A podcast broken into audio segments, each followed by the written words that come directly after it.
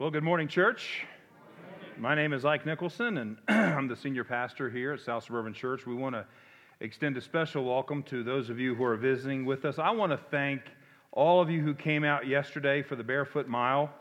Uh, I was especially encouraged by uh, the number of board members and elders that were out uh, working and walking. Um, you know, when we think about spiritual leaders in the church, we always think about, you know, budgets and committee meetings. But I'm grateful that spiritual leadership here at South Suburban Church includes the call to be right on the front lines with the whole church. And so I'm grateful for that, and I thank you for your participation in that. And look forward to our continued relationship with uh, Jeff Brodsky uh, and uh, the Joy International as they continue to battle uh, human trafficking, specifically child trafficking, that's occurring right here in the United States. If you, uh, uh, I also want to thank Pastor Drew. I, I, did it the first service. I didn't do it at this service. He was in the pulpit last week. My wife and I and our family were at the General Assembly of the Christian churches throughout all of North America in Des Moines, Iowa, and uh, it was a, a, nice drive. And uh, but we had a, a great time there. And but it's good to be back here. And just to help with attendance next week, I want you all to know that Pastor Joe will be in the pulpit next week. And so I'm looking forward to Pastor Joe being here and, and breaking the word of life uh, for us. If you have your Bibles, would you turn to Genesis chapter 12? This is our last sermon in this series uh, through the first 12 chapters of Genesis. And uh, we're going to be concluding this morning uh, this series looking at the call of Abram uh, or Abraham and grace. And so if you found it, Genesis chapter 12, beginning in verse 1. Now the Lord said to Abram, Go from your country and your kindred and your father's house to the land that I will show you. And I will make of you a great nation, and I will bless you and make your name great so that you will be a blessing. I will bless those who bless you, and him who dishonors you I will curse, and in you all the families of the earth shall be blessed. So Abram went as the Lord had told him, and Lot went with him. Abram was 75 years old when he departed from Haran. 75. See, you guys got a bunch of life left in you. And Abram took Sarai his wife, and Lot his brother's son, and all their possessions that they had gathered, and the people that they had acquired in Haran, and they set out to go to the land of Canaan. And when they came to the land of Canaan, Abram passed through the land to the place of Shechem, uh, to the oak of Moreh, and at that time the Canaanites were in the land. And then the Lord appeared to Abram and said, To your offspring I will give this land. So Abram built there an altar to the Lord who had appeared to him. For there he moved to the hill country on the east of Bethel and pitched his tent, with Bethel on the west and Ai on the east, and there he built an altar to the Lord and called upon the name of the Lord. I pray that God's Spirit will open our hearts and our minds to that which the Lord wants us to receive this day. Amen. Um, so when we look at the Bible, we look at what's called the meta narrative. That's the real fancy term for it. It just means the big story of the Bible. What is the whole of the Bible trying to teach us? And this is a big, big uh, perspective of mine, wanting to look at the whole of the Scripture and how that fits into God's narrative for uh, not only uh, salvation, but for your life and for my life. And so when people sit down and they begin to sketch out uh, this narrative, this big story of the Bible, they begin in a couple different places. Some, some people begin at Genesis chapter 1 with creation. This is typically where I would begin from my perspective that God created us uh, in His own image, that He created us perfect and beautiful, but we rebelled.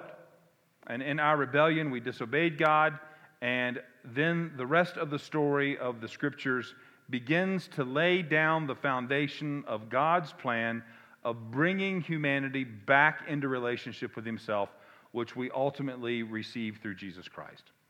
The second perspective that folks use when they look at the big story of the Bible is they begin with the story of the Exodus, uh, with Moses leading the Hebrew people out of the land of bondage in Egypt. And uh, folks who begin looking at the Bible from that perspective uh, use these themes of, of being led out of slavery, out, out of bondage, as uh, the Holy Spirit leads you and leads me uh, out of the bondage of brokenness and sin. And the third perspective begins with the story that was read today with Abram. The call of Abram and how Abraham was called and chosen by God, uh, and, and what begins in the life of Abram and Abraham, his name is eventually changed to Abraham, uh, is the story of God's grace. Now, Martin Luther, the founder of the Protestant Reformation, said that it's important for us to look for Jesus in all of Scripture. And, and you probably know that the Hebrew Scriptures or the Old Testament generally talk about God's interaction with humanity before the birth of Jesus. And then the New Testament uh, talks about God's interactions with humanity after Jesus. And, and, and although that, that's true, unfortunately, a lot of people get this idea that the Old Testament uh, presents to us a God of majesty and a God of power and a God of might. And the New Testament presents to us a God of grace, a God of mercy, a God of uh, unending patience. And, and I, I, struggle with that perspective because, Uh, first of all, I, I, just I don't see that. As a matter of fact, I, think that you can see God's majesty, God's power, God, God's perfection in the book of Revelation, the last book of the New Testament. And I also think you can see God's grace and God's mercy, specifically His grace in the story that was read today. Now, before we go on, let's remind ourselves of what those words mean. Grace is that we have received something that we do not deserve. And mercy is that we have not received something that we do deserve. So grace is, is that God has given us love and salvation when we didn't deserve it. God's mercy is, is he has not punished us. He's not uh, poured his wrath out upon the world and humanity, uh, even though uh, the world deserves that. When we look at this story of Abram, uh, we begin to see the beginning of God's ultimate triumph over sin and brokenness and death. This story, I pray this morning, will begin to open your heart not only to your understanding of the profound grace that is God, God's love, but also your place in that. The story of Abraham begins in Genesis 12, and it is here where we read that God chose Abraham. Now, we don't really know much about Abraham after that. I mean, last week, if you were here, you heard Pastor Drew preach on the Tower of Babel, and boom, next thing we know, we're meeting Abram. We know his name's Abram. We know that means exalted father. Uh, we know his name is changed to Abraham, which means father of many nations or father of the multitudes. We know that he was from the city of Ur, which was a city in the ancient Chaldean kingdom, a kingdom that was known for its advances in literature and philosophy and science of the ancient world, but it was also uh, one of the greatest examples of a truly polytheistic nation. That is, as a nation, a people, a kingdom that worshiped many gods. Now, one of their gods, according to scholars, was the god Yahweh or Jehovah. Uh, the God that you and I know to be the one true God. But, but this understanding of this God was wrapped around all of these other gods that controlled every aspect of the Chaldean people. We know also uh, from looking at the text that Abraham, this may astonish some of you, uh, according to the Bible, was born before Shem had died. And you're like, oh, yeah, I remember old Shem. He was a good fellow. Well, here, let me set it in context for you. The Jewish tradition, the Jewish tradition, Abram was born before Noah and Noah's son Shem had died. Now, if you sit down with a piece of paper and a pencil and you spend this week and you sketch out all of the generations in the book of Genesis, you'll find that even though that's Jewish tradition, uh, that's not what the Bible says. But the Bible does say, if you sketch out all of those times, that Noah, the guy who built the ark, his son Shem, was still alive when Abram was born. It's not been that long, according to the biblical narrative. And we are told in Jewish tradition uh, that Noah studied in the house of Shem, and that's where he learned about Yahweh or Jehovah or the one true God. Now, now none of that's in the Bible, though. You need to know that. That just comes from Jewish tradition, uh, from, from the Talmud, which is a collection of Jewish teachings from rabbis that go back generations and generations. This is all we know about from the Bible, where we base our faith. We are introduced to Abram abruptly with this sentence The Lord had said to Abram, Go from your country, your people, and your father's household to the land that I will show you. That's it. All we really know at this very beginning is that God chose Abraham. Now, the Jews and their traditional teaching say that there was a reason that God chose Abraham, and so they, they make up a bunch of stuff about uh, Abram, Abraham being a, a righteous man and all the wonderful things that he did, but none of that's in the Bible. Now, in the Bible, we do have from the story of Noah in Genesis chapter 6, verse 9, where Noah is recorded as a righteous man, blameless in his generation. Noah walked with God, Genesis chapter 6, verse 9. But we don't have any of that for Abram. Nothing. As a matter of fact, if you read the rest of just chapter 12, the rest of the chapter that I read to you, that I read the first uh, few verses to you this morning, you realize that as Abraham took his wife Sarai, they found themselves in the kingdom of Egypt. And apparently, Sarah was a beautiful woman. And so Abram said to Sarai, whose name is changed to Sarah, so I might use those names interchangeably, he says, Now, when the king, when the Pharaoh sees you, he's going to think that you're stunningly beautiful. He's going to put me to death so that he can have you as his wife. So, here, let's do this. You tell him that you're my sister. That way he won't kill me. And that's what happens. And so Pharaoh is just overwhelmed by Sarah's beauty. He takes Sarai. He says, Who are you? Oh, I'm Abram's sister, which actually technically was kind of true, but that's another sermon. And and, and he goes, and, and Sarai finds herself in the house of Abraham doing what happens in houses. Y'all know?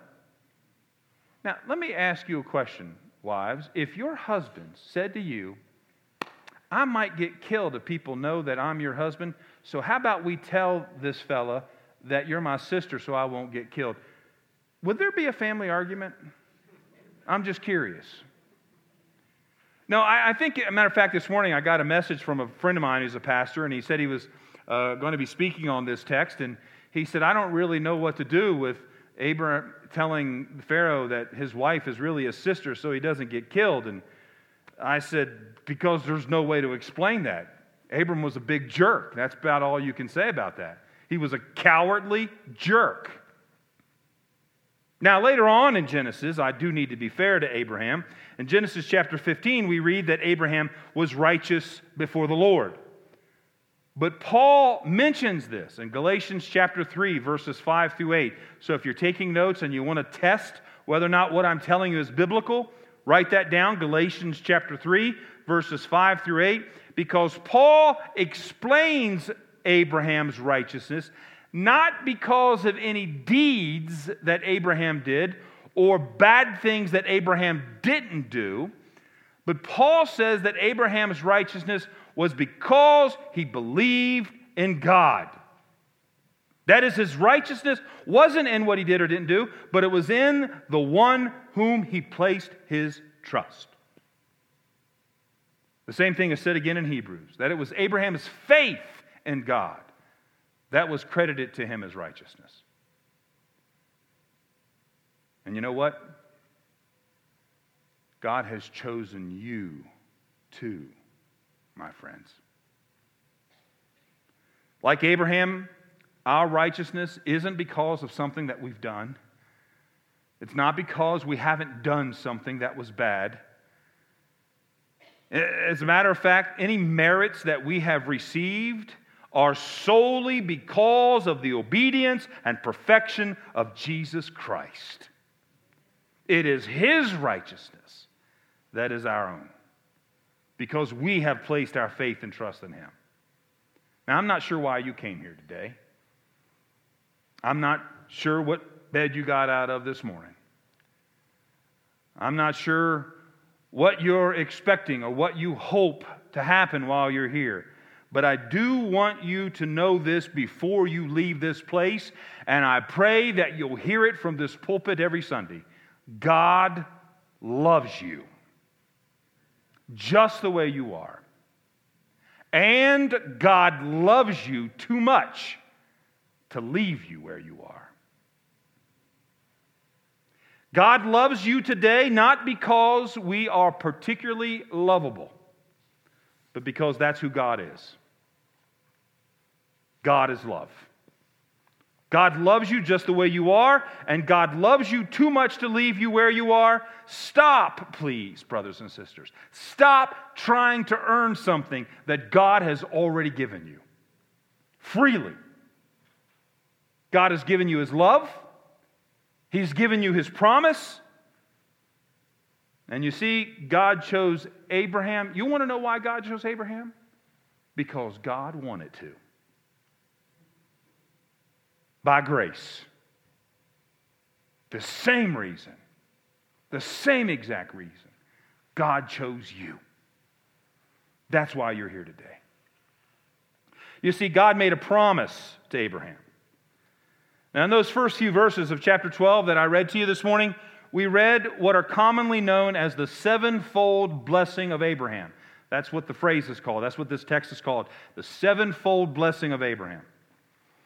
Now, for this sermon, I, have called them promises, and it's not because I have the authority to change how the Bible is talked about. But this morning, I wanted to bring a distinction between the promises that uh, God has given to us and the blessings that God has given to us. So just forgive me for today that I've changed it to the sevenfold promise so as to not confuse us when we come uh, to the blessings.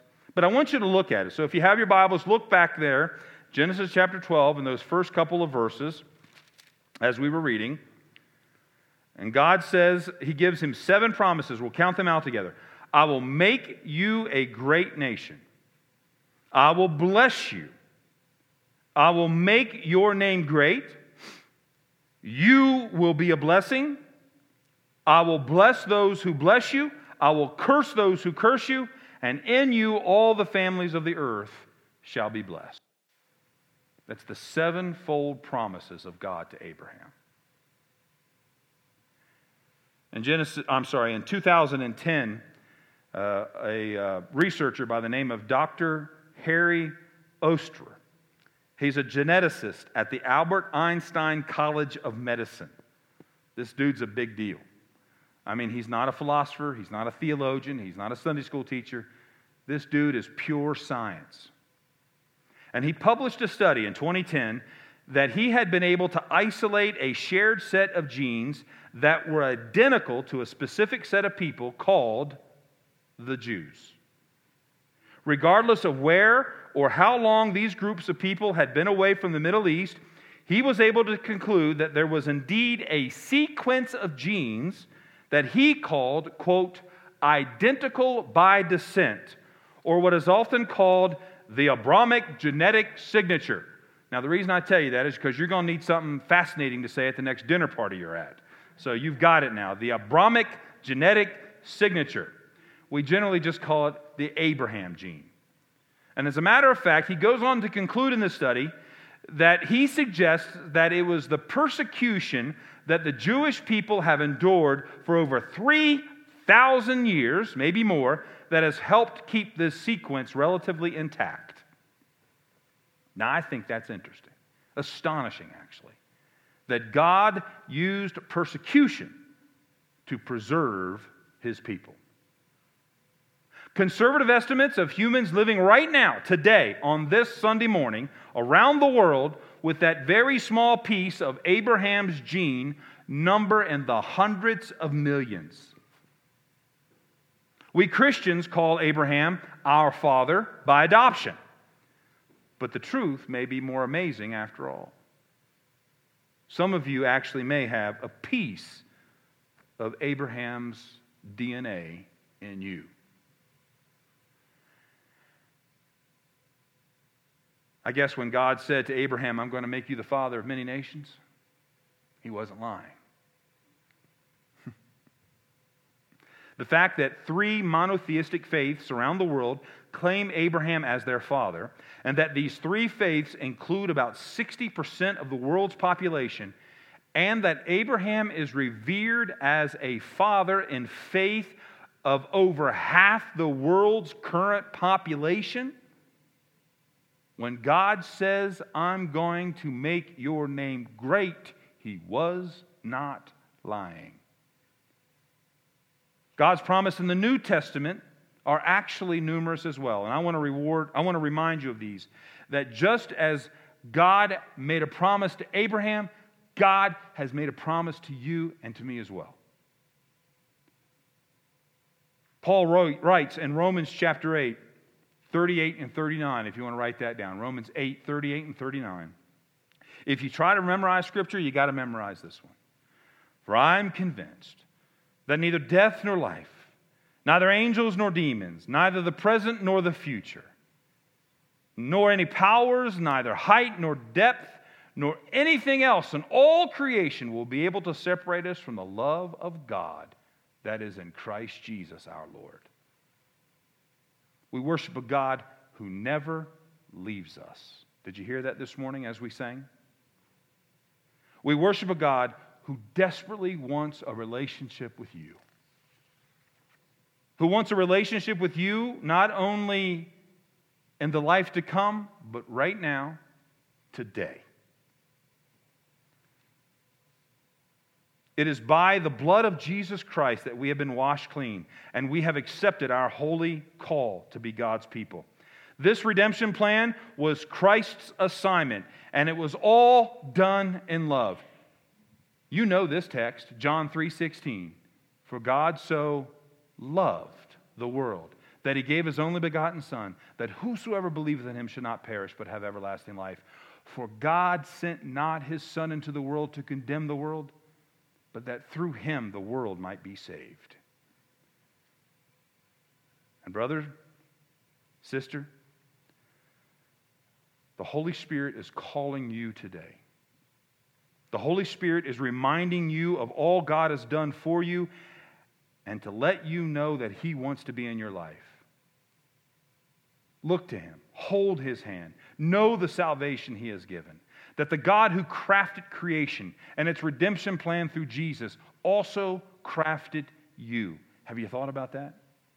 The psalmist in Psalm 139 says, For it was you who formed me in my inward parts. You knit me together in my mother's womb. I praise you, for I am fearfully and wonderfully made.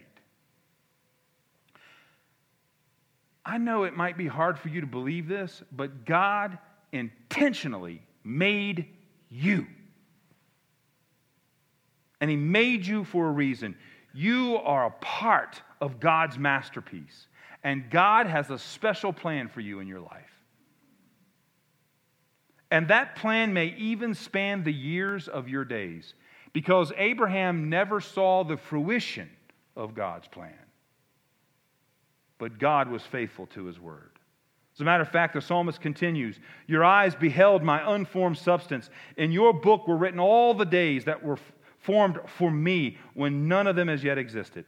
This means, brothers and sisters, that your existence is not a mistake. Your being here today is not a mistake. Your sitting in the chair here at South Suburban Christian Church on this particular day, in this particular moment, is not a mistake. God does not make wrong moves.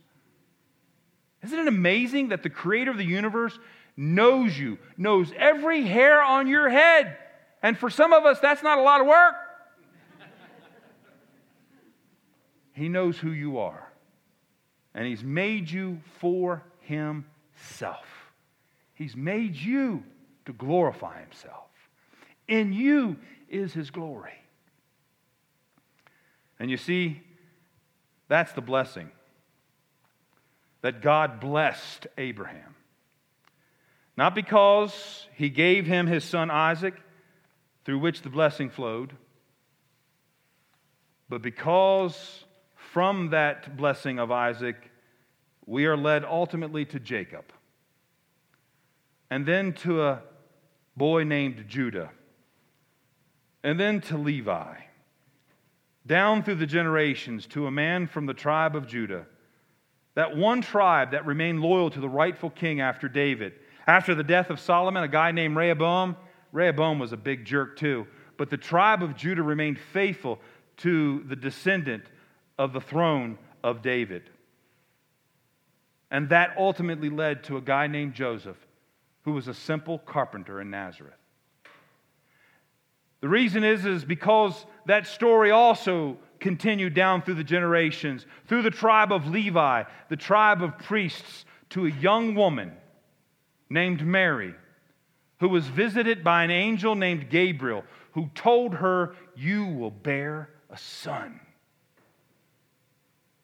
And the Bible calls that son the lion of the tribe of Judah. The Bible calls that son our great high priest. And you and I know that little boy by the name Jesus. What is the mark of a life well lived? Is it the great wealth that would be Abraham's at the time of his death? Would it be the military might of his descendant named David who united the kingdom of Israel? Would it be the wisdom of Solomon? Would it be the talent of a skilled carpenter? Would it be the humility of a teenage girl who was visited by an angel at night? No, the great blessing of Abraham was that he was the beginning of a plan to redeem the world. It's not a plan unlike the plan that God has for you, brothers and sisters a plan to bless the world through the hands and the feet of his body we call the church of Jesus Christ. And just like Abraham and all of those who followed him, you and I are a part of a plan that God has for his church. For this congregation. God wanted this congregation and every other congregation along this road out here to be in existence because it's a part of his plan. And every single one of you to preach, to teach, to heal for God's glory. You see, you are the greatest blessing God gives to this church, which is the greatest blessing God gives to the world. You and I are part of that divine plan. Do you believe that? That you are a part of that divine plan. And some days that will require us to whisper. And other days it will call us to shout out. But you, where you are, from all the brokenness that you've come through, God has brought you through all of that for this moment, in this place, for right now, because you and all of that mess and all of that joy was for a purpose to advance His plan of glory. Would you close your eyes? Bow your head,